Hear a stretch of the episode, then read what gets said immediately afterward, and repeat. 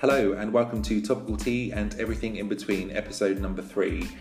Now, it's been a few weeks since I recorded a podcast, and this one I think is definitely worth the wait. I'm going to be speaking to two people that I've known for around 20 years, and I believe that this is going to be a very interesting podcast. Now, it may be a little bit longer than the others, and I may have to split this into a couple of episodes, but I really do think that this is a, an amazing story and a lovely story that is just really worth telling. So, I'm going to be speaking to Albert and David today. Now, I've known them for around 20 years. We share family. Uh, my niece and nephew are also their niece and nephew.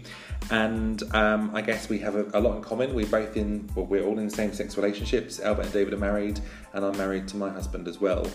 And uh, the difference is that they've been together since 1963. So they've been in a relationship for 55 years. And uh, you know, I've been very lucky over the years to speak to them about their life, about the change in uh, in society and the change in kind of gay rights and you know how their life has changed so much since 1963 to where they currently are. And I guess you know when I listened to those stories and when I even started thinking about this podcast initially and setting this up, I thought, wow, it would be great to speak to them because they've got so much to say and it's so interesting. And I think anyone who is in the community or isn't in the community is an ally or just a friend or just someone that's interested in listening to a podcast about love, this story for me I think is just beautiful and I think it will be just you know will really really blow people away. I believe they've got a great story. Now they probably don't think their story is that unique but i certainly do and that's what i've tried to express to them and i said look I, I don't think there's many people in the same situation that you are. Now they have said you'll be surprised i think there are but um, I'm really just keen to have this conversation and discuss their their relationship and just how life has changed for them over the 55 years they've been together. So um, I'm very excited. I actually feel really privileged to be in this situation, to be talking to them, and I feel so lucky that they've they're allowing me to um, just have this conversation with them, and they're putting themselves out there, not really knowing how this is going to go, and really taking a gamble with with me being such an amateur. So I'm, I'm I feel really proud and I'm really um, thankful. Um, so I really hope you enjoy the conversation. This is episode three of Topical Tea and everything in between, and the episode is called Love is Love.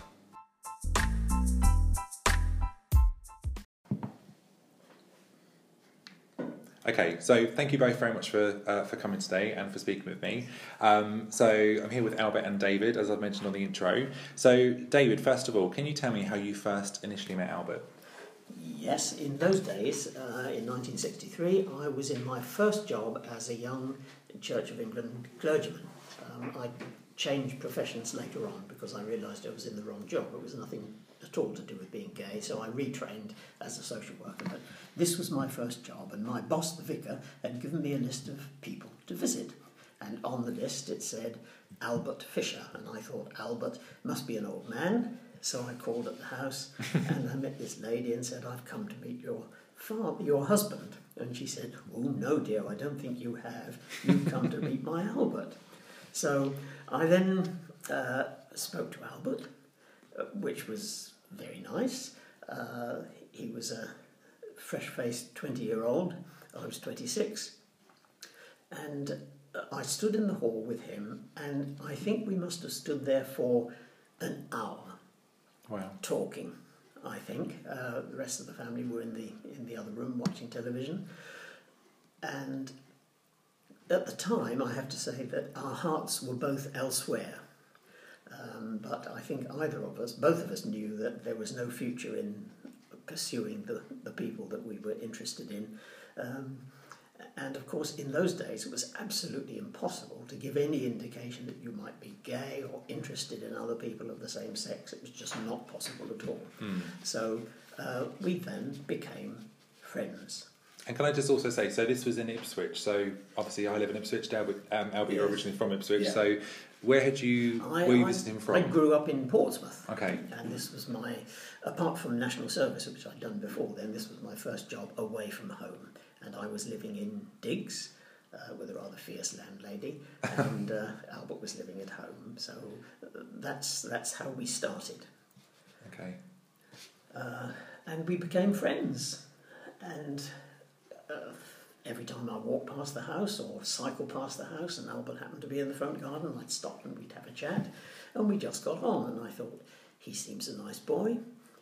But it was nothing more than that. But Yeah. over the, the coming year, and uh, oh, and by by our friendship, it it uh, persuaded Albert to come back to church, which was, of course, was um, part of the exercise anyway. Mhm. Um, and we spent a lot of time talking about church things. He, he became a head server in the, in the church, uh, and we just became very good friends. And when, when he um, went away to work for a little while, I went out to King's Lynn to visit him on the day, and I took him to Cambridge one day to, to visit my old colleges, and we just got to know each other well.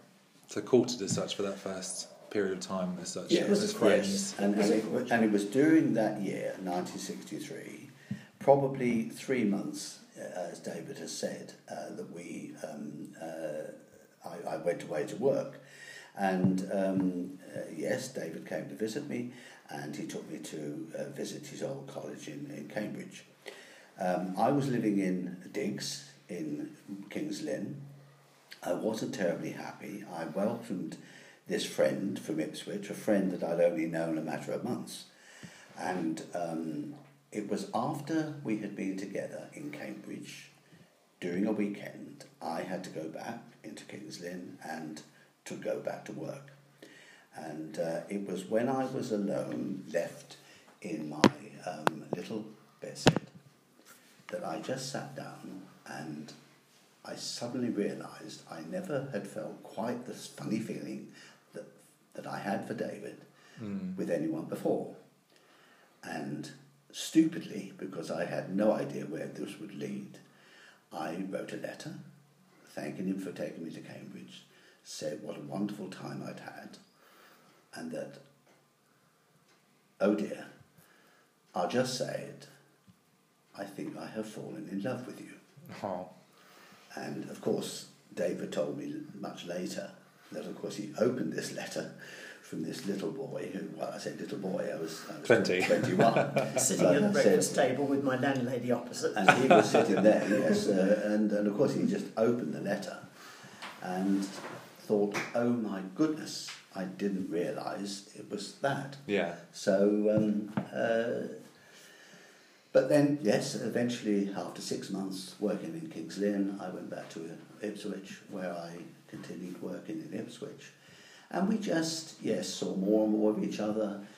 We went to the Ipswich Gaumont, now called the Regent, and um, we used to go to all the pop concerts, all the great artists of the time, um, Gene Pitney and uh, people like um, uh, the Rolling Searchers, Stones. Rolling yes. Stones. Rolling Yeah. Stones. I went to the Beatles, Albert didn't. David went to the Beatles on I one felt proud of occasion. I was In Ipswich? there. Yes. Oh, amazing. Yes, yes, yes. But yes, we, we just enjoyed each other's company. Yeah. And um, and then uh, on just one of the occasions when I was uh, off work, David was off work, and uh, we saw that it was in those early days. It had just come out the film of West Side Story, and we came up to London just on the inside of a day, um, had a little bit of lunch, went to the cinema, and then we went back on a very late train.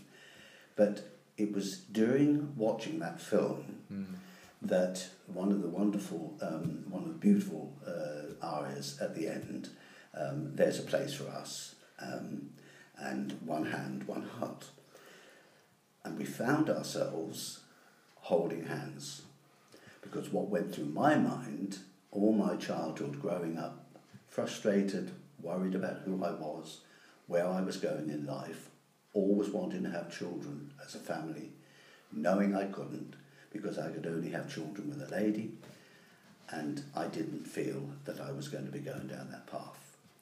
And um, so we held hands, and we both said in our own minds, one day, yes, there will be a place for us. One day, the world will accept us, That's people amazing. like us. And um, and well, we've been together ever since. I have to say that we had that song on this morning in the house. So Oh, um, did you? yeah, we did. So Somewhere. so so the, for the listeners, Theo's here as well. And I guess since you mentioned that song, um, I think last year when we met up Yeah, for a family yes. occasion, um, we'd listened to that before It's and we'd very- heard it on a. Uh, it's just so apt, isn't it? yeah, the, the words are just so meaningful It and it's really beautiful. And yeah, it is. so apt. I can imagine that would have been quite a moment yes. to yeah have heard that. Yes, it was. Thank you, Leonard Bernstein. Who we in fact had the fortune many years later in London at the Royal Festival Hall to meet. Oh wow! Yes. Um, we didn't tell him, but uh, no, we didn't tell him what he had um, been responsible for, but um, yes, that film and the music has always meant a lot. Very special. Yeah. So you mentioned about, um, I guess, being unthinkable in some way, and you know, almost making do with a life that you would have maybe have had to have had Yes. before this this situation. So go, let's go back a decade, so the fifties. What was life like growing up, knowing that you know you were different, you were gay, and actually there wasn't much you could really do with it? Quite honestly, people who are alive today, people living today, um, they have no idea. They just have no idea what it was like in the 50s. It, it's hard to even put into words. Any physical contact between males, even in private, was illegal. Complete secrecy was always essential. All media images were negative. You couldn't arouse suspicion in any way. It was difficult in those early days, as young as I was, Mhm. teenage years, to even identify like minded people. And uh, I you had to be so careful, really, Yeah. um, all the time. I, I mean, I had known that I was gay since I was really young. Uh, I remember that my first film, as probably as a five-year-old, my first visit to the cinema was to see Pinocchio. This film had just come out. This will take you back to how old I must be. Um, and I'd never been to the cinema before, of course, because you didn't do such a thing. And I, I suppose I was about six when Pinocchio came out, and I became obsessed with it. I know um, uh, that other people have felt the same, but I just wanted to be not Pinocchio, but I wanted to be the Blue Fairy. and uh, I just wandered around the house being the Blue Fairy at, six, at the age of six. And my father, bless his heart, made me a pair of wings and a wand, which I thought, looking back, I think was uh, um, pretty good, really. Yes, yeah, definitely, and it may be a pivotal moment for you And in yes, some way. perhaps it was. Yes, and even to today, that's still my favourite film. Oh, that's amazing. Uh, I, I did two years national service. Um, it was uh, national service finished before Albert would have been um, eligible for it, but I went in in 1955 and I had two frustrating years. It's the equivalent of a straight man having to spend two years in the company of exclusive company of beautiful young women. uh, it, there was absolutely nothing anyone could do because physical contact, as Albert has said, was illegal. Mm. Uh, in, in civilian life, you could have been imprisoned. In the army, you could have been court-martialed and, and locked up. So uh, I had two frustrating years of national service. Later on, this, this, wasn't, this must have been later than the 50s, but there was um, a campaign by a um, uh, woman in the Midlands, um, Birmingham, I think she came from, called Mary Whitehouse. I don't know how many people today will remember her. Her idea was to, she had a campaign to clean up television. She was sick of all the, the smut that was going around and the people were enjoying um, listening to it, watching it, and so on. Um, but it was it extended more than that she, because she prosecuted uh, someone, I think, at the National Theatre for prote- for um, simulating a male rape in the middle of a play. It, it, it wasn't. She lost her case, but she was particularly homophobic.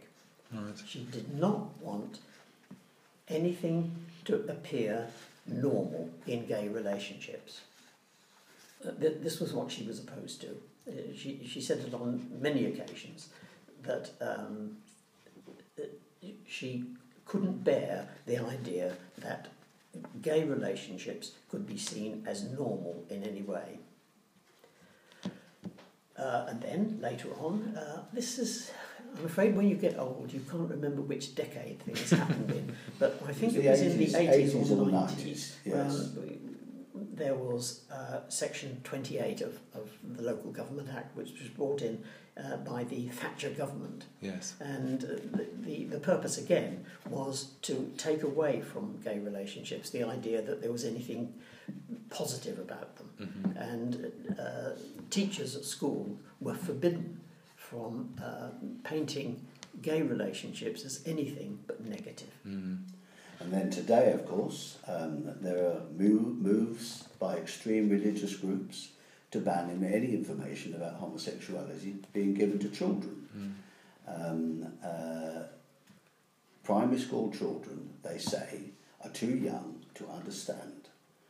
But um, I, I can speak personally about my nephew George, who was at the time nine years old. And in class, uh, they had um, uh, a lesson uh, based around the subject of inspiration. And the teacher asked if there were any children who had any, any thoughts about something that had inspired them throughout their life. And George put his hand up.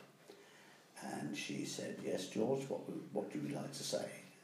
And he said that, and I mean, I hadn't really had a great deal of conversation with him about it, but of course, he had grown up since he opened his little eyes first um, with two uncles, both of us gay, and he never knew any different. Mm. He never saw any difference between two men together, a man and a woman together, or so on. And uh, he just simply said that he was inspired by his Uncle Albie and Uncle David.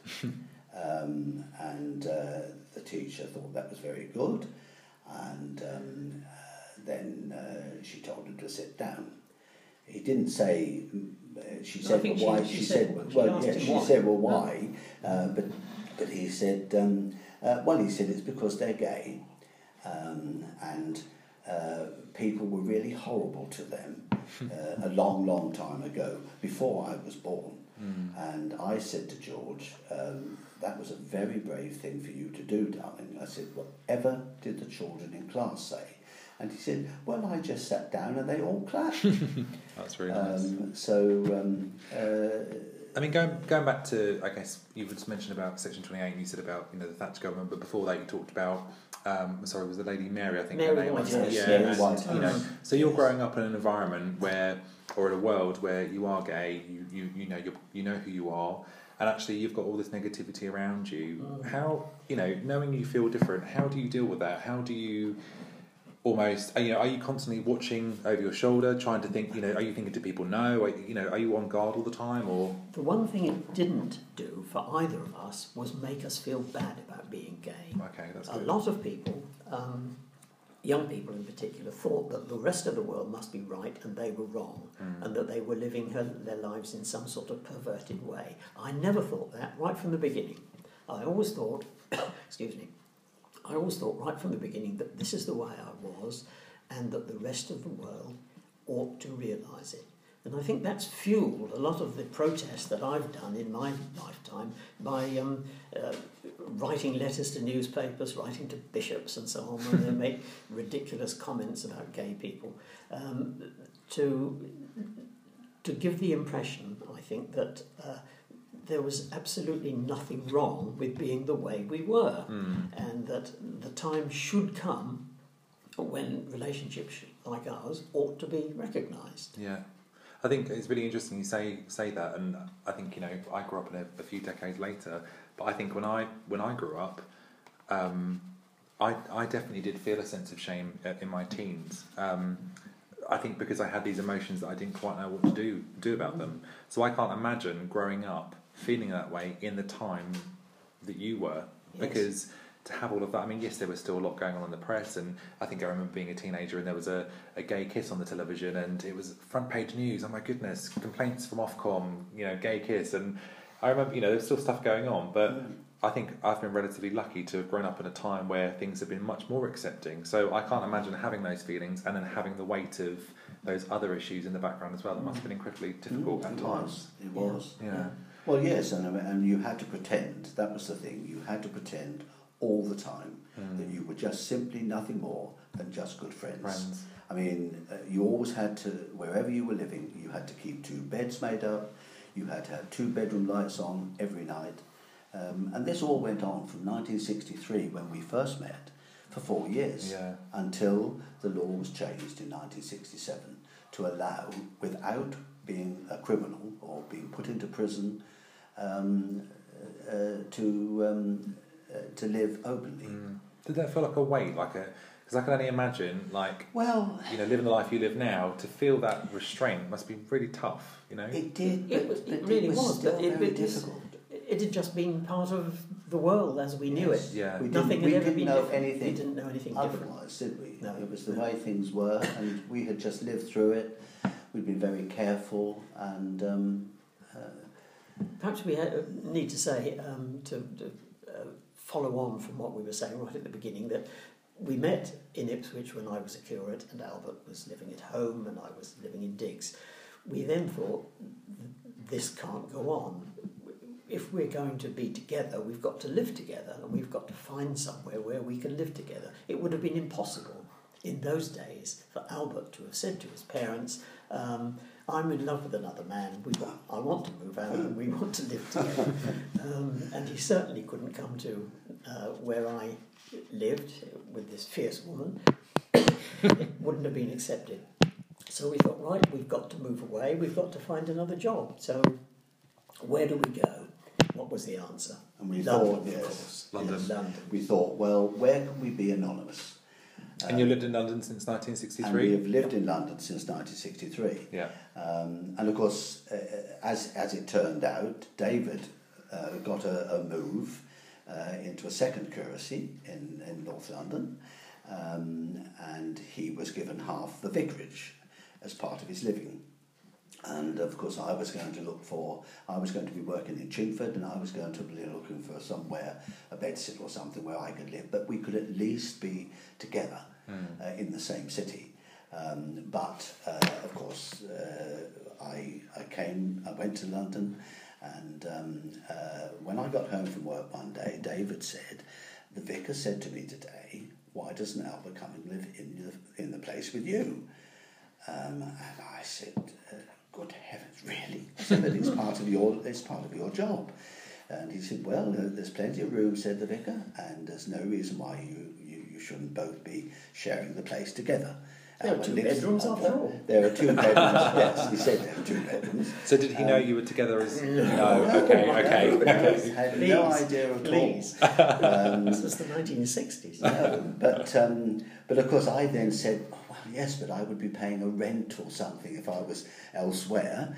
Um, I can't just live here for nothing. And so I said to the vicar, I said, what? Um, I said, it's very kind of you to say that we I could share uh, half of Church House with with David, but um, I need to pay you something. And he said, well, there are no means to do so. And I said, well, why don't I put a substantial rent in, say, a, a thank, in a giving envelope and just place it in the plate on a Sunday morning? And Yes. I said, and that's how I paid my rent. Of course, it meant for the while we were there, the church, um, well, they had quite a few pounds more coming in. Some generous for donations. the, yes. And how long did you live in that house? Well, we for? only lived there for one year. Okay. Um, because at that point, David was beginning, having done a first curacy in, in, in Ipswich, and now um, the best part of a year, um, or no, 63, we met, 67 years, so just, just about a year.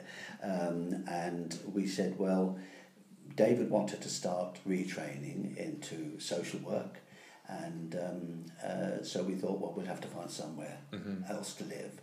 And, uh, and we did. We found a flat which we rented um, in North London.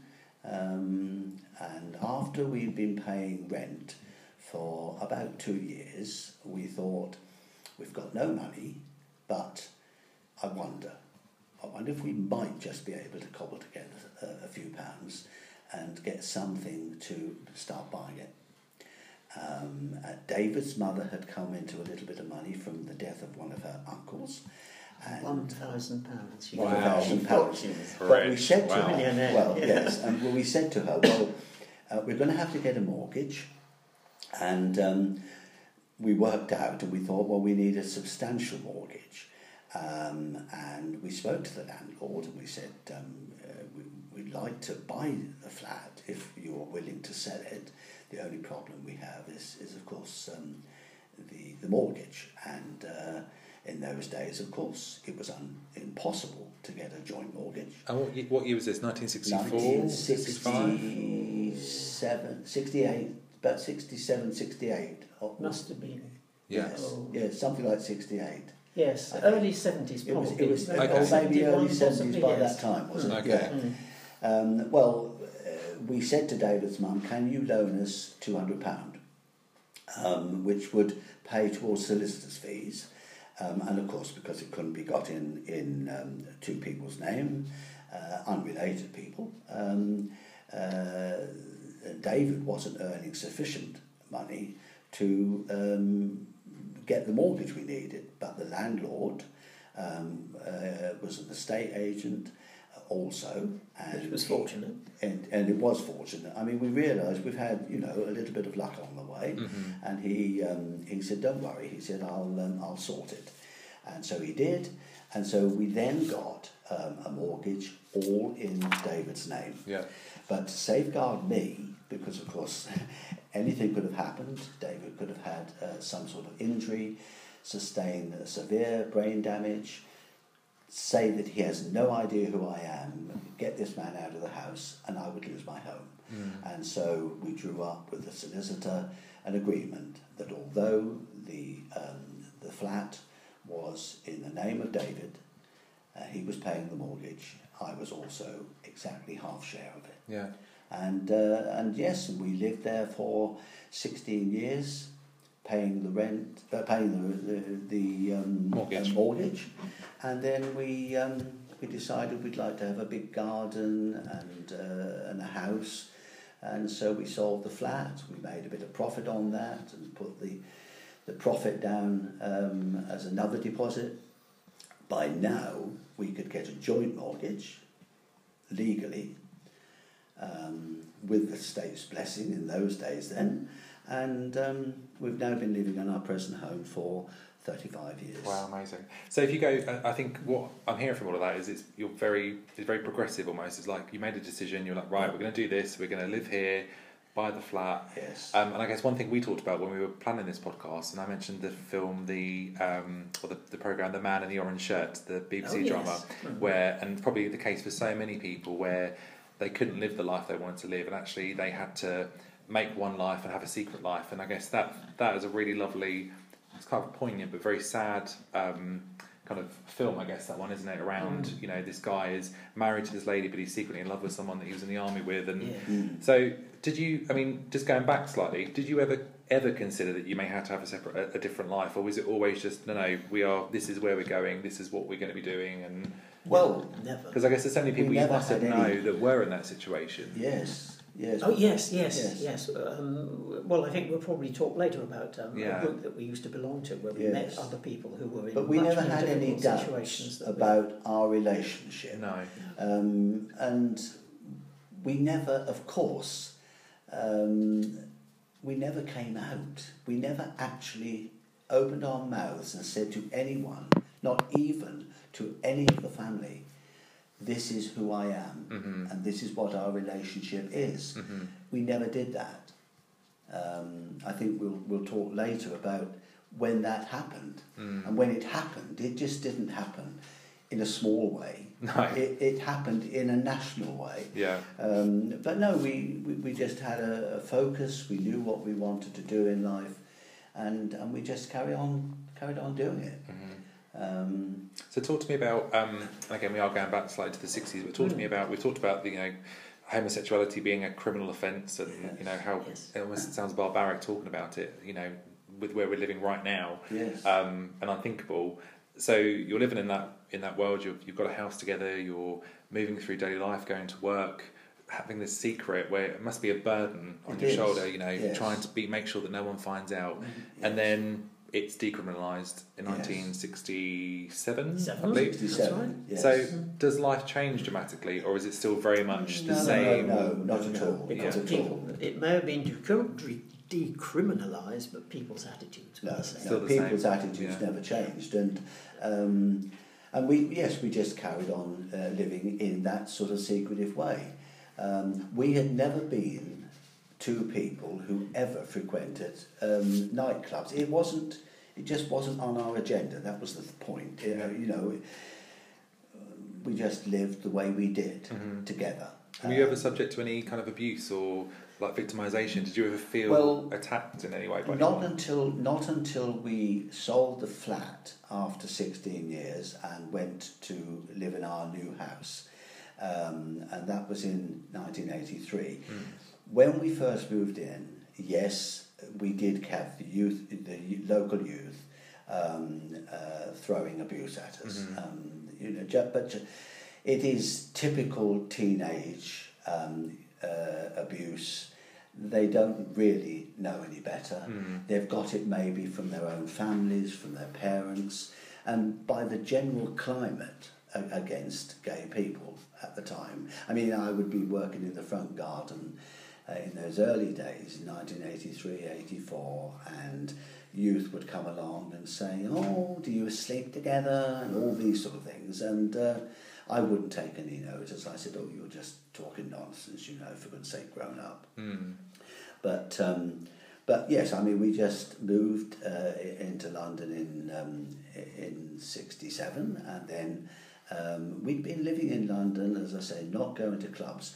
And then um, a, a clergy friend who David had known in his early years in Portsmouth, um, he um, contacted us and said um, that there was a group that was going to start um, meeting in, in a religious foundation in the East End, and this was going to be something that he wanted to um, get gay people to come along to as a social evening. Yeah. It wasn't a it wasn't a gay club, a nightclub, or anything like that. It was just simply a social evening where people could meet together with like-minded people and to um, have some dancing, some nice music at the time, some refreshments, and it did a tremendous amount of good. The referrals came through um, various uh, charitable organisations, one of which was the Samaritans, because of course Samaritans were getting young people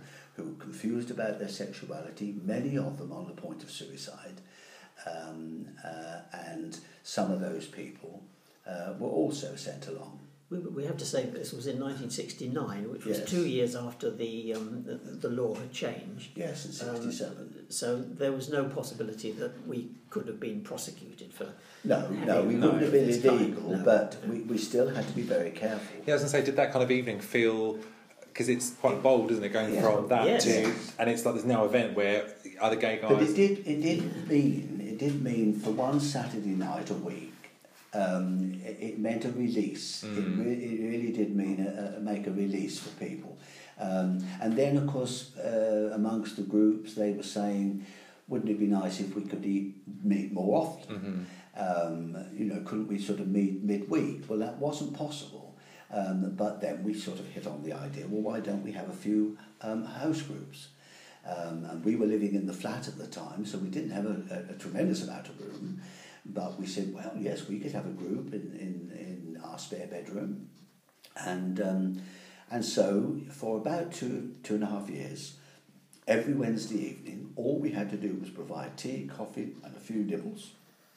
And we would have about a half a dozen people come just for a nice little get together. Mhm. Um, and my goodness, I mean, through those two and a half years, I lost count of how many people came to our group. I mean, it, it did a lot of good. Um, some very nervous people, some very suicidal people. I was going to say, were they kind of, and were there people that were openly gay or in kind of Well, married were- relationships? Some were- were married. Some Okay. some were married. I mean, yes, we had a man who was a married man whose wife fully accepted he had um, bisexuality um, in his life, and she was quite happy for him to come on a Wednesday Okay. evening just to meet and, and just to meet people of how he also felt mm-hmm. comfortable with. Yeah. And um, yes, and it was nice, you know, and, and we used to try and go to town at um, Easter time and I'd make some um, uh, hot cross buns and at Christmas time I'd make mince pies and sort The famous hot cross buns. Just to, just to sort of um, uh, make it more yeah, sort festive. of homely. Yeah. Um, and yeah, it did a lot of good and by then, of course, uh, more and more sort of uh, clubs were opening. There was a little bit more um, acceptability coming in, and um, uh, so it just naturally folded, really. Yeah. Um, and we, in fact, stopped um, going to the, the Saturday evening because it wasn't needed. Mhm. Um, so yes, Um, uh, I mean, uh, uh, we had this midweek Wednesday group, but I must say it took up a lot of our time as oh, well. yes. Well, it Because, took up um, time in between. Because uh, a lot of the people because who we had many phone calls throughout the week from people who had been. Okay. Um, but uh, Are you still friends with anyone that came to those Yes, evenings? yes, yes. Oh wow, that's Oh, amazing. goodness. yes, yes, oh Mm. gosh, yes, we are still friends with with a lot of people. in uh, fact, we, we until then we didn't really know any other gay people. On the first evening that we went to to this uh, foundation in the East End to um, to meet on a Saturday night, we were terrified, weren't we? We were, yes. We walked around the streets very nervously thinking, what are we going to find when we walk Yes. in there? But we, we braved it in the end and walked in, and of course we wouldn't have been that No, nervous. no, but we didn't know a single gay person. No, and I think what you're talking, it's funny because you're talking about this, and it, we talk about a sense of community, and actually, you know, I'm obviously involved in Pride at the moment for Suffolk, and you know, we have the LGBT communities in, in organisations now. Yeah. It's quite a normal thing, but this actually is quite unique of that time. There's no, there was no real community. It was No. really a lot of people living a life which they weren't really sure if they could. Probably lots of. Um, you know difficulties in doing so. So then to come together and start this community is probably how it began in some Yes. respects. You know, There, Yeah. there was n- no such thing really as a gay community. I No. remember in the early days of EastEnders. Remember EastEnders? Yes. Still alive. we used to watch it in those days right from the start, and I, uh, they were quite um, brave because they had a, um, a gay relationship quite near the beginning of, uh, of EastEnders. It was Michael Cashman. Oh yes, He no ended Lord up- Cashman. Lord he was, Cashman, he was the actor in it, um, and somebody in it um, uh, heard a reference to the gay community, and he said, because he was being gay himself, he said, "Well, tell me where this gay community is. What underground line is it on? Because I'd like to meet them." Yes. Well, and it was like that. why? Why? So, and that's in the eighties. So Yeah. you know, that's twenty years on from when you start having your meetings. So, Yes. Mm. why do you think it was so difficult to form that community over that period? What do you think was the barrier to making that successful? Well, it was just the. I don't know. The society just still hadn't moved on. I think. Mm. It, I mean, although we try to normalise our relationship, and it, there is absolutely nothing that is abnormal about us at all. We're No. just ordinary human beings. But if if you're at work and you're male and you fancy another male in at work, how do you chat him up? Yeah, yeah, It's exactly the same. impossible. yeah. You can't do it. No, If he was a girl, you could invite her out. yeah, But how do you meet other people? It's it's almost as difficult today as it was then, hmm because a lot of people say, "Oh, well, you're lucky you met," and we are lucky because of the, because of the accidental way we did meet. But how do you meet like-minded people? I don't know. We've said the same actually because you know we met at a party, Yeah, mutual friends, turned into a friendship, turned into a relationship, ended in marriage. yeah. Great, but actually, if I wasn't in that situation, I don't know how or how I would and how difficult it would be to actually no, meet someone. I think it would be no. really, really challenging. Mm. Um, and also, I wonder as well. I mean, you know, one of the things I'm seeing from being a part of Pride and what I'm actually really enjoying is getting to know other people in the community, whether they're actually they identify or whether they're allies. Because actually, it for me, it brings a sense of wow. There's a real I don't know, a longing for that sense of community now. People Mm. really want to get involved and really want to make a change and a difference. But I think actually growing up and then you know in my early twenties, I probably didn't think too much about a community. I was very much like it doesn't affect me. I, I don't need to be a part of that. But actually, I think it probably is more important than than ever to be a part of something, especially when you are, you know, in a unique situation or like being in a same sex relationship.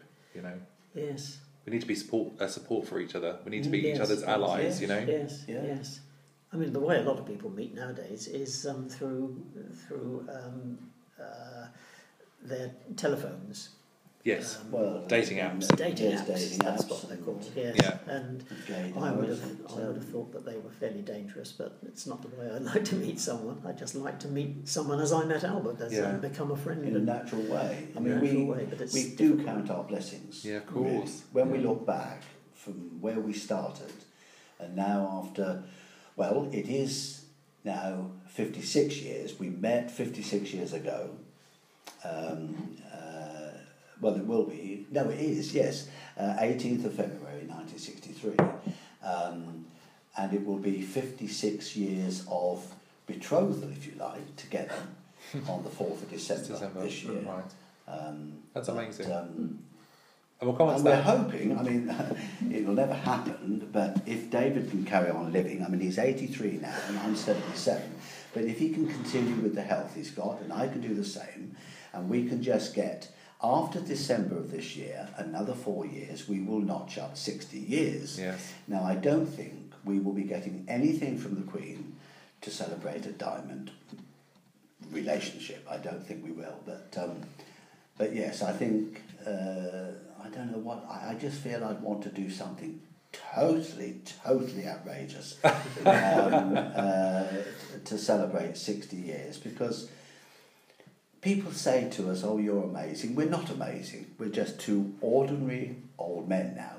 Um, but um, uh, but yes, we do realise just how fortunate we were um, that David should knock on my door on that evening of 1963, and um, from that a 10 month old fashioned type courtship, and in the end we realised this is what it is, and we commit, we totally commit. And in those early days, of course, you had to be careful with what you wore um, in the way of rings and so on. And I remember in our within months of moving to uh, to London in 1966, we um, uh, we went into a park. We bought a couple of gold rings um, from a jeweller's, and we placed the rings on our fingers. Um, and said, "Yeah, this is this is it. We, this is our sort of because you had to do it for yourself. Yeah, nobody course. was going to accept it. We just thought, yes, I now feel like a married person. That's how I feel now, Mhm. more like a married person. Um, and I know people would look. I mean, we we even today, even today, it's noticeable how you could sit on the on the tube trains in London, um, and the number of times I've seen two people sitting next to each other, a girl and a boy, man and a woman, two boys, two girls, and they spot a wedding ring on my finger, two men look across, oh, they're both wearing identical rings, nudge the person next to them, and then you have eyes, all of these eyes looking Mm. down at you, you Mm. know. Um, it still it still fascinates people Yeah. that that sort of relationship can can happen. Do you think it's Do you think it's about being gay, or do you think that anyone different in public is It a fascination be, to people? yeah, if yes, you're if you're not I the norm, so. it- yes, I think it's, you I know. think it's what it is. Yeah, I anyone that's different stands out. And Yes. but I don't know about you, but I quite quite like that now. I kind of Well, embrace nice. that. I think it it's. Oh no, it, it is nice. Yeah. It is really nice. I think that maybe it was a time where you know you almost try and you know we want the same you know equality. You want this, you want to be treated like Yes. every other person. But I think there you can't deny that actually the relationships that you you have, the relationship that we have, is different to every other relationship. And Yes. actually, but it's, it's a lot more common and a lot more than than people think and make Yes. out. Um, but actually it's quite unique and actually I, I quite have embraced that i think over the years i try, really tried to fit in and, and don't make me out to be different but now i think no I'm, you know that is that's me that's a part of my life Yes. so i'm fine Yes. with it if you want to Yes. stare stare you know it's uh, Yeah. one of those things so i think going back slightly um, you know you've talked about your relationship in 55 years or 56 this year Yeah. do you feel the, the, the difficult times the kind of going through the decades where there was was you know adversity and, and, and issues you know do you think that made you stronger as a couple Oh, I think so. Yeah. Yes, I think it must have done. Really. what what do you think what what was that what what did that strength feel like what did you did, do you feel like you had something to prove or do you think that it was it made you more committed and more um, you know we actually we're going to do this for us it, what was it Well, think? yes, and we feel now that we're not alone. That there are other people who feel yeah. the same as we do, Yeah. and that, that um, let's let's do it together. It's so Yeah. much more. It is so much more open still. yeah um, now than, than it was. But of course, it's still it's still not hundred percent Mm. throughout the whole of society Yeah. because there's so much of society that is still against people of same-sex relationships. yeah Um, I mean, the, one the biggest block is really the church. Mhm. Religion, of course, All is religions, at the yes. forefront of all religion. Yes, all religion is at the forefront of prejudice uh, in every way. hmm Um, and well, I, I don't know. Uh, it may never change in our lifetime. hmm But what has changed, um, it, it, yes, it, it makes us feel more joyous than yeah of course we ever thought it would be yeah really. Um, and of course, uh, we said about um, how secretive we were, and um, and we'd never never spoken to my families or Mm. David's family about this is our relationship. We just accepted that they knew we were very close. Uh, they possibly put a, a, a name to it. They, my my family particularly, would not have perhaps understood it. hmm Um, but we never had to speak uh, about our relationship. We just accept we're together. This is who we are. You either love us or you don't. yeah My mother uh, referred to Albert when she was talking to other She people did. as as um, my adopted son. Yes, and, and my mother and my mother Hmm. used to see you as as just another son, didn't she? Mm.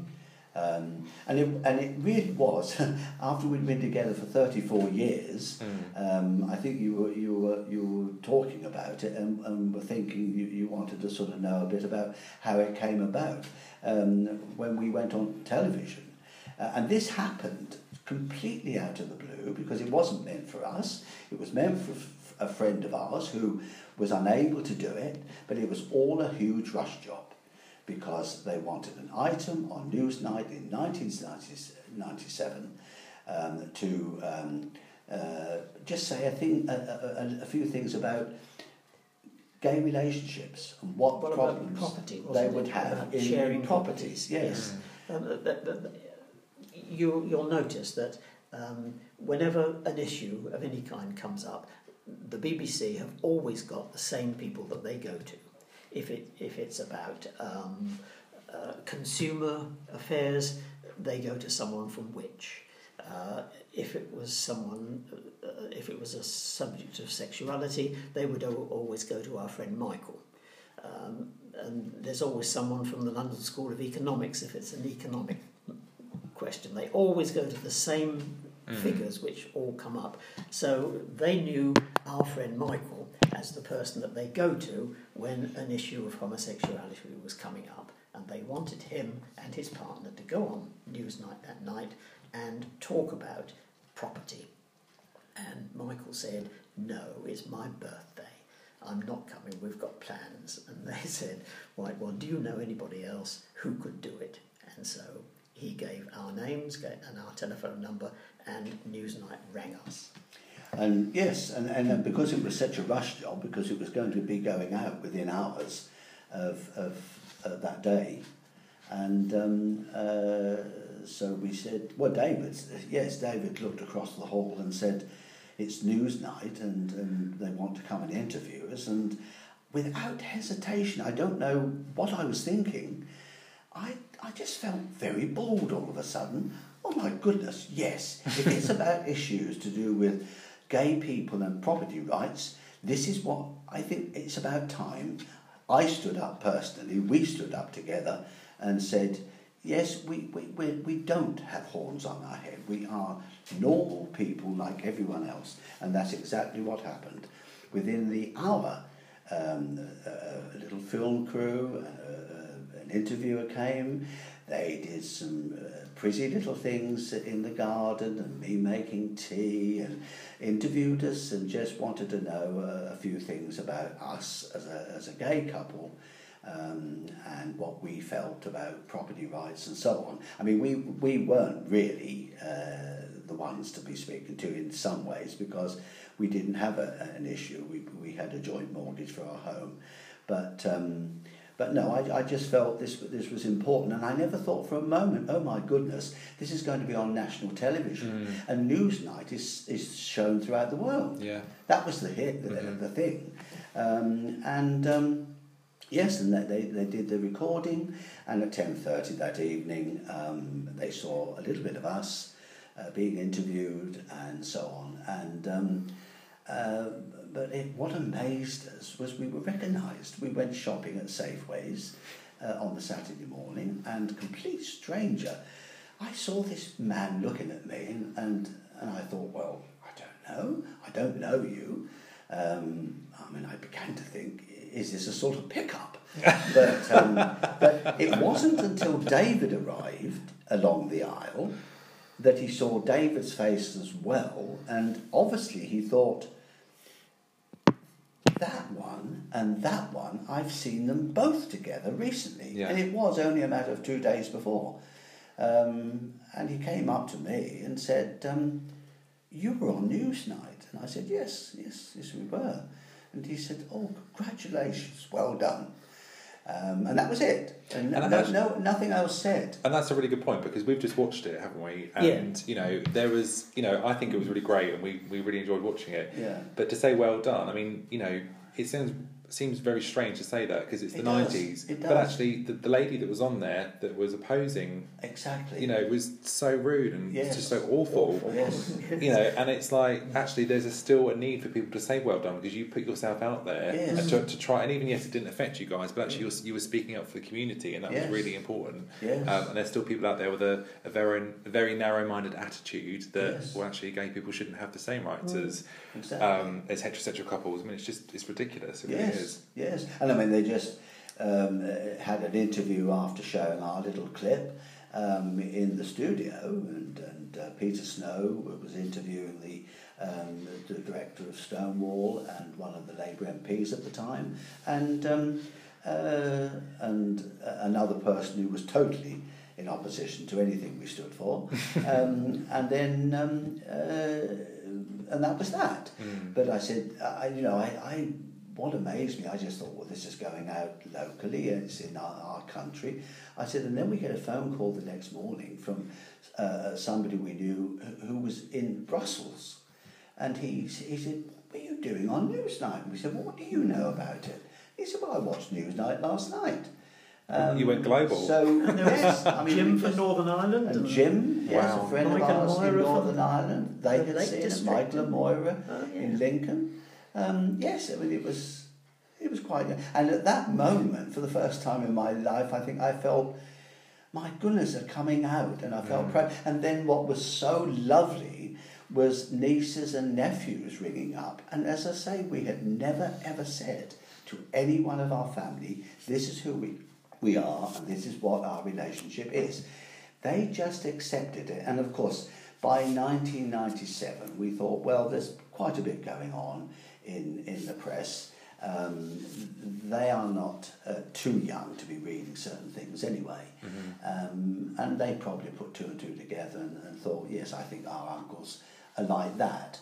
Um, I said, but uh, but it was it was so gratifying to then get phone calls from nieces and nephews and saying, "Oh, uncle, you know, we've never spoken about this, but how brave of you!" And, yeah. and really, it wasn't know, I don't see it as being brave. I just felt, I don't know, we've been together 34 years. It's about time we, we, we came, you know, became honest Mm. and said to the rest of the country, as we thought it was, um, but then parts of the world as well, this is this is who we are, Yeah. and um, it's about time people, you know, accepted us because there was nothing to, uh, Yeah. to be against us for. No, and and you know, you're saying it's not brave. I think it is brave. It's you know, um, everyone's got their own personal story, but actually, you know, walking into, into Safeway, that guy could have been quite the opposite to Of how course, he was. oh, yes. Of You know, course, you yes. are you're putting yourself out. Even us doing this podcast today, we're having a general conversation about Yes. something that's meaningful to us, but people may listen to this and not agree and Yes. with our views. And I think you put yourself out absolutely there. right. I mean, he could have been quite the opposite, Mm,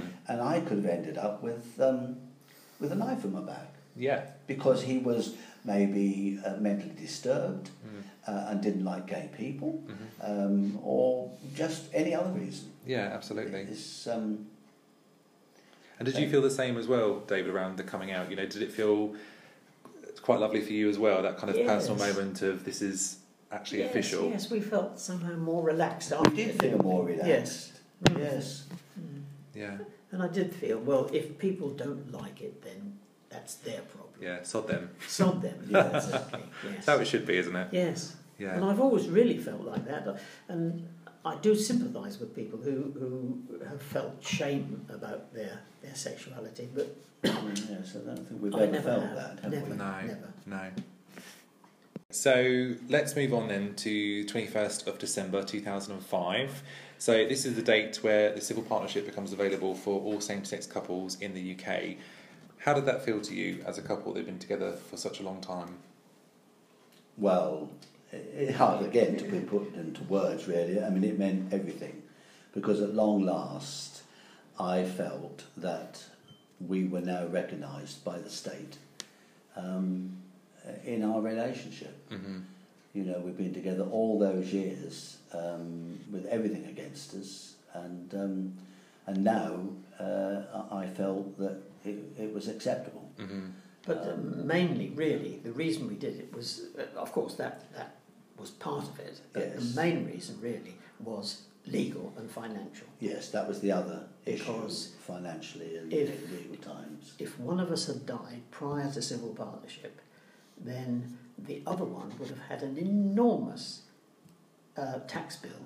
Yes, Right. um, in Yeah. inheritance. in tax. inheritance I mean that, and you know, not we're not the only people. I mean, other people have said the same thing.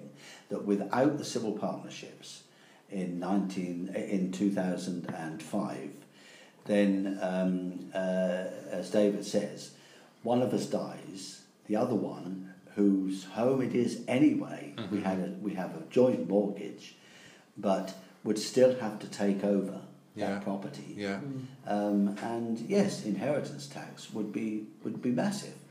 And And, here we are in in our own home having to pay massive in, inheritance Mm. tax. Um, and Just wrong.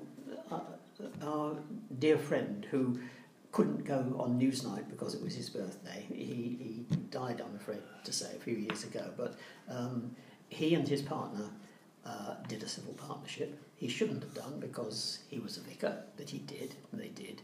And when he died, it meant that his civil partner Had to be looked provided for. Had to be provided for by the church. Yes. Okay. If he hadn't, he would have been kicked out of the vicarage. Wow. Okay. And So, so it the gave res- the rights we were talking about. So the earlier. result, yes, the result of that Yeah. was that, of course, um, our friend uh, had to go from the vicarage Mhm.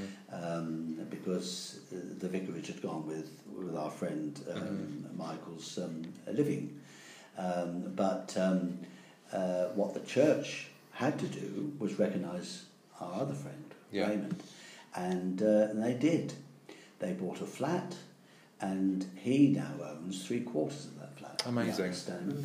That's fantastic. Uh, you know, and a quarter is still owned by the uh, by the church. We still felt it wasn't quite what we would have wanted. That Yes. marriage, No. like anyone else, would have been better. Yes. But we thought it was the most we can ever expect Oh, yes, to achieve yes. in our lifetime. Yes. But I guess it, you know, and you you've talked earlier about you know buying rings and kind of exchanging those personally. Anyway, mm. you felt married. You you know you you've been together for such a long time. This almost just cemented that, didn't it? But it must have felt like a victory of wow, we're actually being recognised. We're being treated as we we ought to be, and we get to celebrate our love and Yeah. do that publicly. That's Yes. Yeah, and had a little party to celebrate. Yeah. Yes, that was nice. so. How did it then feel to 2014 to be able to register for equal marriage? So Oh, convert well, it it was to just it, partnership. it was just to be completely um, uh, equal. yeah. That that made it absolutely completely equal Yeah. It the to icing on the cake. marriage Mm. throughout the centuries. Yeah. That was that's how it felt. Yeah. The, the the word married could now be applied to what we had been together since 1963 in Yeah. effect. Um, so yes, it, it, it meant everything, Hmm. and um, I think the interesting thing we talked about earlier was around, and you know, I wanted to make this point again. Again, is that um, you converted on the day you could. So I think it was tenth of December or Uh, sometime in December you yes, could do that. Yes, because they brought in that marriage between same-sex couples could take place as from the March of 2014. Yeah, And then um, people who had done civil partnerships could also turn that into marriage, and that was to call backdated. it marriage. Yeah, And Um, marriage was backdated. uh, and it was backdated, yes. Which and, was and we had to do that on the 10th of December yeah. of that same year, 2014. I think we, you know, um, so we got married in, or I say married, civil partnership in 2010, Mhm. and the legislation changed in 2014. But it was a few. It was actually last year that we converted ours. And I th- yeah, so I wanted to kind of make that point because I think that we felt married. We, we already felt that when we had our civil partnership, we were married and Yeah. we we had that union. Um, and I think for us, it, we had talked about it and we said, well, you know, this is a nice thing to do. It'd be great, but I didn't. I didn't necessarily think it would make us feel any different as a couple. No. But I think for me, watching the film Pride, and I mentioned this to you on the Uh, phone, yes. it having seen that that story in film, and I reflected on the, the people that had lost their lives in the eighties and people that had really fought for equal goodness. rights, and I just thought, you know, this is not just about us; it's so much bigger than that. it It's for every person It that is. has put their hand up and said, "We deserve to be counted. We deserve to have equal rights."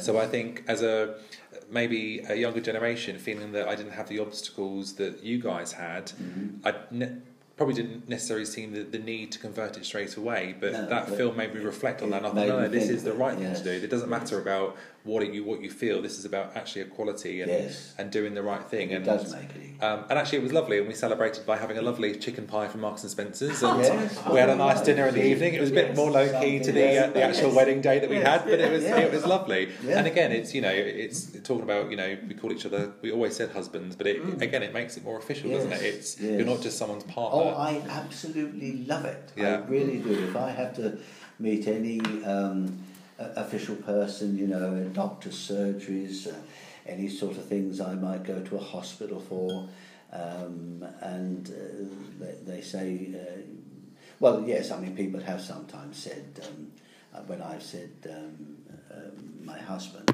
um, you, you, you can just get raised eyebrows occasionally. Mm. But most of the time, my experience is uh, that they don't blink an eye. Mm. Um, oh, oh, I see. Yes, right.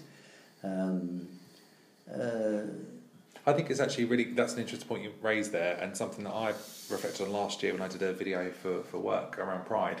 We talked about coming out and what coming out means at work, and you know, you talked about coming out earlier. We came out, you know, to our families when we were in our twenties. Um, but I, as a gay person, I don't believe you ever stop coming out. I think you come out every time you have a new job, you meet new people. oh, yes, yes. You have a new absolutely. manager. You you know, talking about your everyday life becomes um, more difficult to someone that's maybe in a same sex. I'm sorry, a heterosexual relationship because you aren't the everyday norm to, to a lot of people. yes. So I make sure that when I have conversations at work with new people or um, I meet people that I've I've not met before, I talk about you know my husband or. Um, because I want them to know exactly who I am, Yes. but but that, that that is a burden I think on gay people. You're having to come out every time that you um, you meet someone new Yeah. or you have a conversation about something which is so normal for everyone else. You Mm. know, I Mm. think that's actually a um, what maybe some people don't appreciate. It's actually quite a difficult thing. Yes. Um, Yeah. Because you say people may raise eyebrows, or you might. Get Well, the, you might, yes. Yeah. But more often than not, It doesn't. It isn't. It's Yeah, just absolutely. just acceptable that that uh, two gay women uh, will have wives. Mhm. Um, two gay men uh, will be calling each other husband. Absolutely. Um, So, what about things like because there's been a massive change in cinema, um, and we've had some great films over the last few years. We've Yes. had uh, Call Me by Your Name, Love Simon, Moonlight, and lots of others as well, which maybe aren't as mainstream, but these ones definitely have been. Um, you know, why do you think it's so important to have LGBT films in the cinema or on on the TV? well, I think because I mean, film is something that everybody embraces. Yeah, and um, to have films unlike the, the old days in the 20s 30s 40s of man and women man and woman together um, in relationships and romances uh, to have the same thing seen by uh, the public two men or even two women as we're now getting in a number of um, films um, I mean, it's just so important in that it totally normalises everything. it's culture, it's everyday is life, total- isn't it? it- yes, it is. Yes, there should be more. There, There should be many, many more. The, only, the, the film you mentioned, Love Simon, is the only one that I know of where um, where the gay couple had a happy ending. Yes. Um, normally Yes. they don't. No. Yeah. In all the other films you mentioned, um, Brokeback, for example. And, Yes, uh, of course, you know, Yes, they're all. Somebody dies. They have a sad, sad ending, somebody don't they? And commits. I, gosh, I remember a film that hasn't been shown on television for oh decades. I think it was called. Um, no, I can't remember what it's called now. Um, but it was a, a, it was a Lillian Hellman story about two uh, spinster teachers who ran a school together, and uh, uh, one of the girls. Um, wrongly assumed that they were in a relationship and uh, um, told the authorities, and there were all sorts of problems happened, and all the, the pupils left the school, and eventually one of the teachers, who was I think Shirley MacLaine, confessed to uh, the other teacher that she had had these feelings, and the very next day they went into a room and she was hanging. Um, now. Why do they always have, have to end up like that? Yeah, Yes. we need more happy endings. Mean more- happy? because there are Yeah. many, many more happy endings, Yes. uh, and uh, you know, whoever listens to this podcast, um, uh, I'm quite sure a lot of people listening to us today will say, um, "Well, that was no different for me. Uh, that was no different for me," um, and that's quite true. Mm-hmm. Um, and it is, it is, we hope, becoming more and more a normal thing to hear about. Yeah, definitely. Um, Do you think you've got a film? Do you reckon your relationship could be a film? oh, Oh. I don't know. Ah. It's I really ordinary. don't know. It is just so ordinary. Yes, it is. That's what we've ordinary. always said, It haven't we? is. It is. It's I think it's ordinary to you, ordinary. you guys because Mhm. you've lived it. It but doesn't actually, feel. It doesn't feel sort of. It just. It's just us. Mm, We we've never we've never sort of analysed it. We've never thought of of us being anything special. It was. It wasn't. You know. It was. We couldn't have been any other way. That's the point. mm, We couldn't have been any other way. I mean, the the only thing that would have totally embraced our lives would have been to have a family. Yeah. That is that is true, because as long as I can remember, I have loved children. I've loved babies. I, I was thrilled when my mother, on my eleventh birthday, um, gave birth to a little girl, um, my sister. And um, uh, I helped my mum to nurse her and so on. And then, of course, when my sister grows up and she has two children, um, then I helped to nurse a niece and nephew, and I did the same when that niece and nephew had two children each. I've done the same with great nephews and niece. And uh, that's, that's the only part of our entire life together that would have been nice. yeah, to have a If, if, it, if, we would, if we'd have lived at a, at a later time um, and we were younger th- now than then, um, then we quite possibly would have, have, have looked seriously with social services and everything else and make sure everything was with respect to the children and we would have adopted. Mm-hmm. You know, I, I might have liked two or three children. I certainly, because of my feelings for kids, would have been to be the mother at home and take them to school and have a meal, and David would just be the breadwinner. Yeah. That's that's how it would have been. But uh, having said that, um, it wasn't to be. We lived at a different time. We started together at a different time. Um, but I haven't personally lost out. No, No. I haven't. From from nursing my sister when I was eleven and growing up into my teenage years, and then all the other uh, six a niece and nephew, two nephews, another nephew, and a niece. Um, I've had so much hands on Mm-hmm. with all of them, and so I don't feel I don't feel deprived. I think you've made an I impact don't. with all those people as well. You know, we, you know, we share our niece yeah, and nephew. I, mean, I, I think I have because have. I, I don't, you know, I, I, I, I'm not blowing my own trumpet. They know how much I worship them, yeah, and I know it's, it's returned. I just think it is, yeah. You know, I know it. yeah. Um, so yeah, that's the only aspect of our entire life together since 1963 that I can say that would have been another little bit Yeah. of a plus. I think I, I haven't I haven't lost it. Really. No, I think you've made a, a huge impact in that area actually, and I think you know going back to what you said about you know your story being completely normal to you, I think it completely is because you've lived it. Mm. Um, I think, but I don't don't underestimate the impact of because you know I think we really respect your story and we think Yeah. it's amazing. And actually, I've spoken to people at. At work and friends that I'm doing this podcast, this has been the one that I've really been excited about, Yeah. and I've talked about your relationship, and they've kind of gone, "Oh my goodness, well, that's amazing." So, Yeah. to, to you guys, I think it's you know you've been there, you've done it. It's it's very normal, but actually, I think you know I think it's incredibly brave how you've lived your lives and Yes. you've stepped out of what was considered socially acceptable and made a life despite lots of obstacles. And here you are today, Yes. able to talk about it. I think it's Yeah. you know it's Yeah. amazing. I I, mean- think there's a film there somewhere. Yes, yes, yeah. And, and I mean, think personally, I, I- I think that um, uh, if if I'd, I'd like to think, uh, I mean, from what I know of you two, who are a part of our family anyway, um, but um, I see in you, Andrew and Theo, I see in you us. In a way, we're diff- we're in a completely different era of time now, but I see in you two us younger, mm-hmm. and that thrills me to bits. It really does because whereas we have been embraced by our nieces and nephews, and I know they do the same to you two. I just love the idea that when we're no longer here, and who knows, given David's age and given my age, we may not be here in a decade time. But what my kids, what our kids have got, will go on, Oh, and it will go on with you two. Hmm.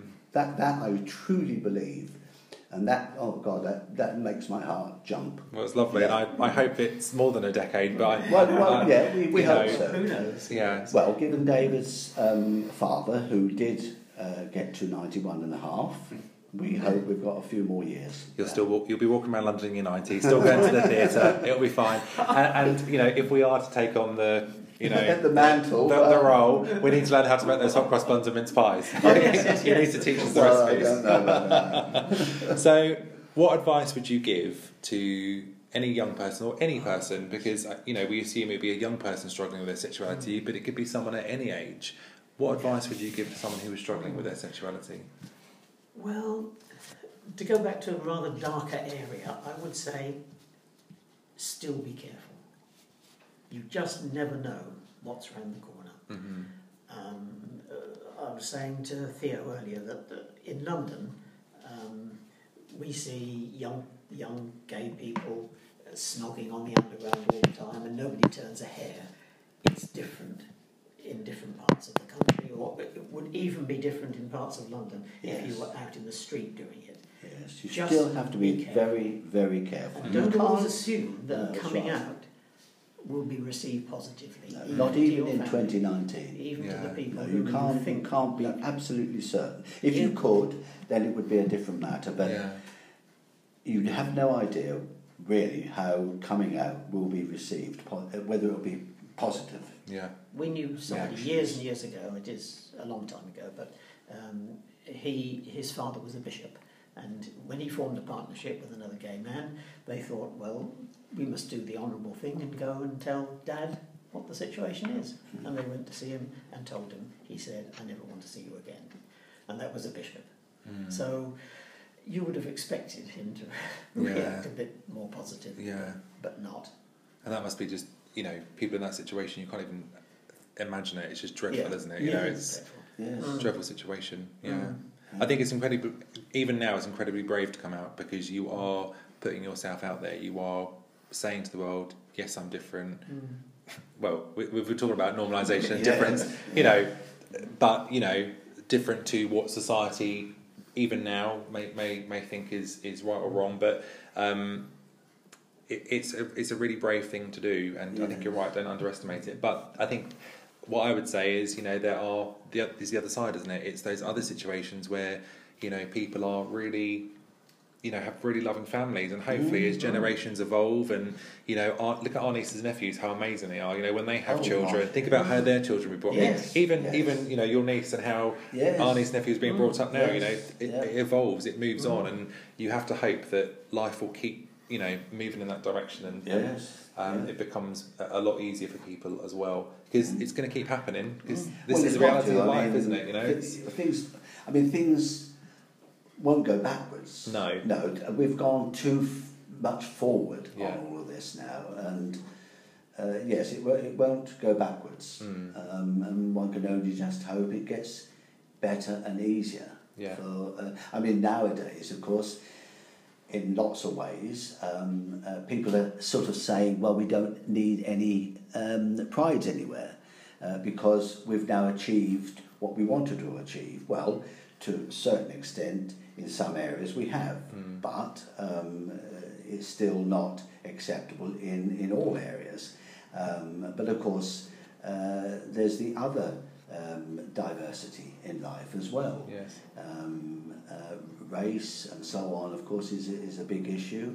Um, but I'm, I'm pleased to see that LGBT is now looking at other areas yeah, absolutely, um, of, of uh, transsexuals and bisexuals and so on. yeah, Um, the world is, is uh, look the way we see it. The world is made up of many kinds, many many kinds of people, um, and um, well, and, and that's one of the things I think I mentioned on Newsnight way back in '97.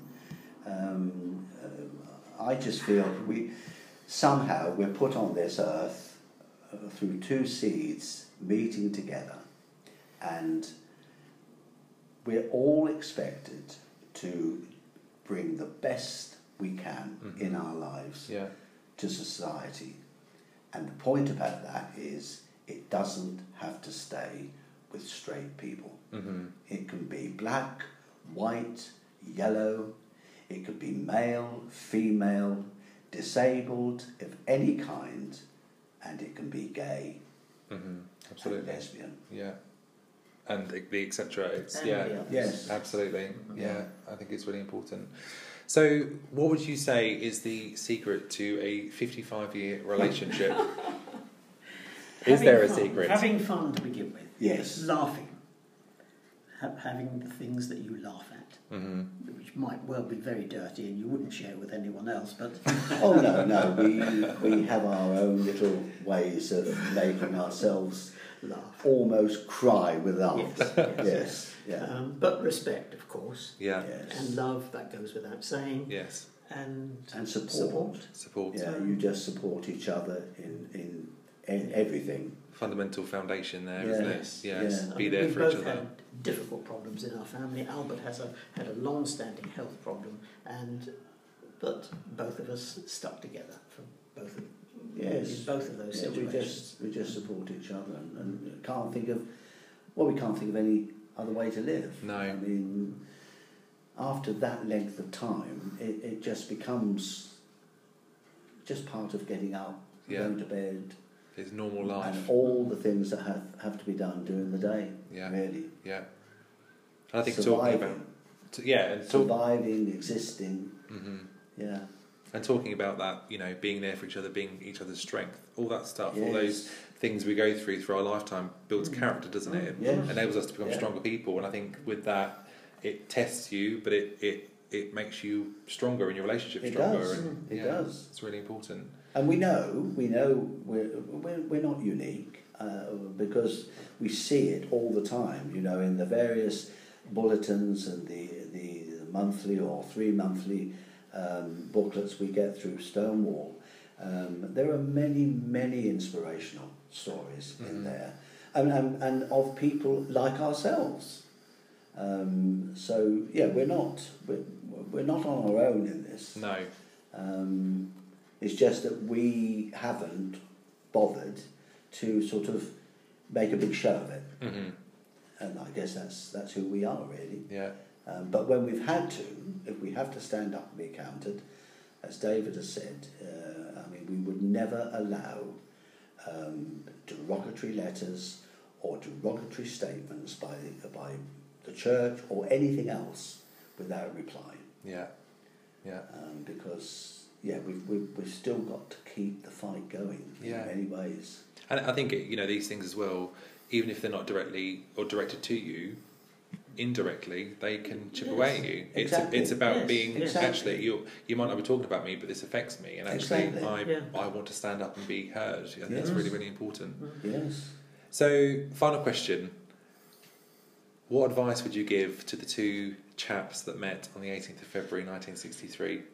Looking back 50, 55 years, what would you what would you say to those two people? A younger David and a younger Albert. I have to say that sometimes we can't believe.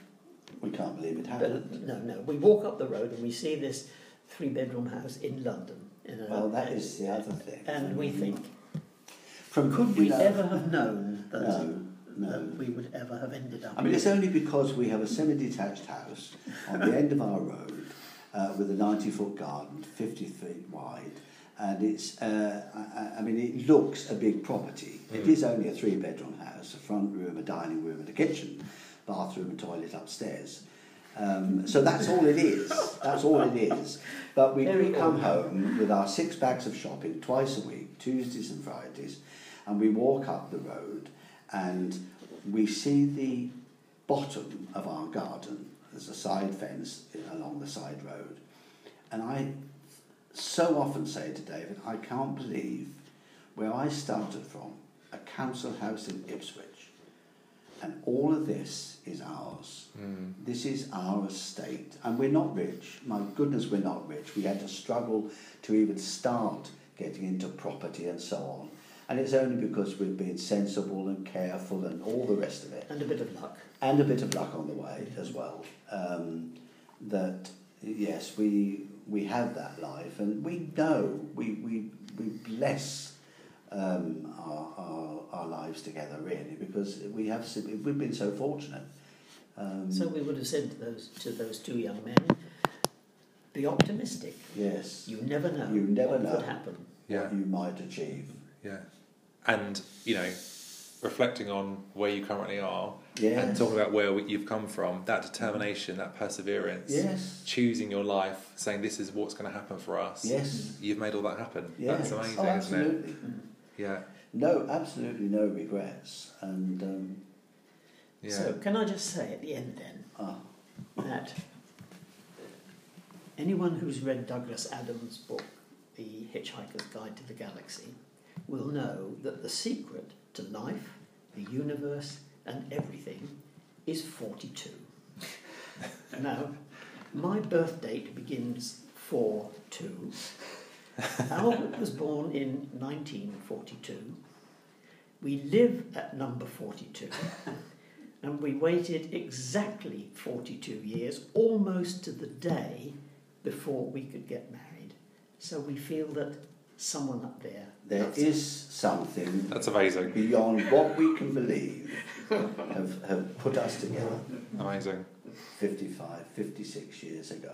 Yeah. I don't think I can top that with any further questions. That's that's awesome. Can I just say thank you so much for travelling here You're today from London, You're despite your tricky train journey, and um, agreeing to do this because it, it really has meant the world to me. and It's been lovely Yes. to And I Talk hope, to you both. you know, just a, a conversation with two very ordinary people now getting on in life, I hope that might just register uh, with other people of our age. Yes, it was just like that for us.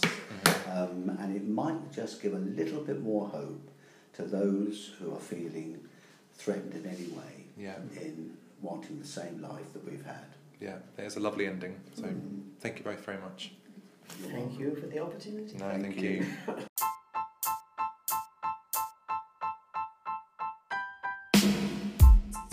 My goodness, what an amazing podcast. How can I top that? That was an amazing conversation with Albert and David. Thank you so much for listening. I hope you enjoyed it. Please share the episode on social media uh, and get people that you think might like it to listen. It really is worth it.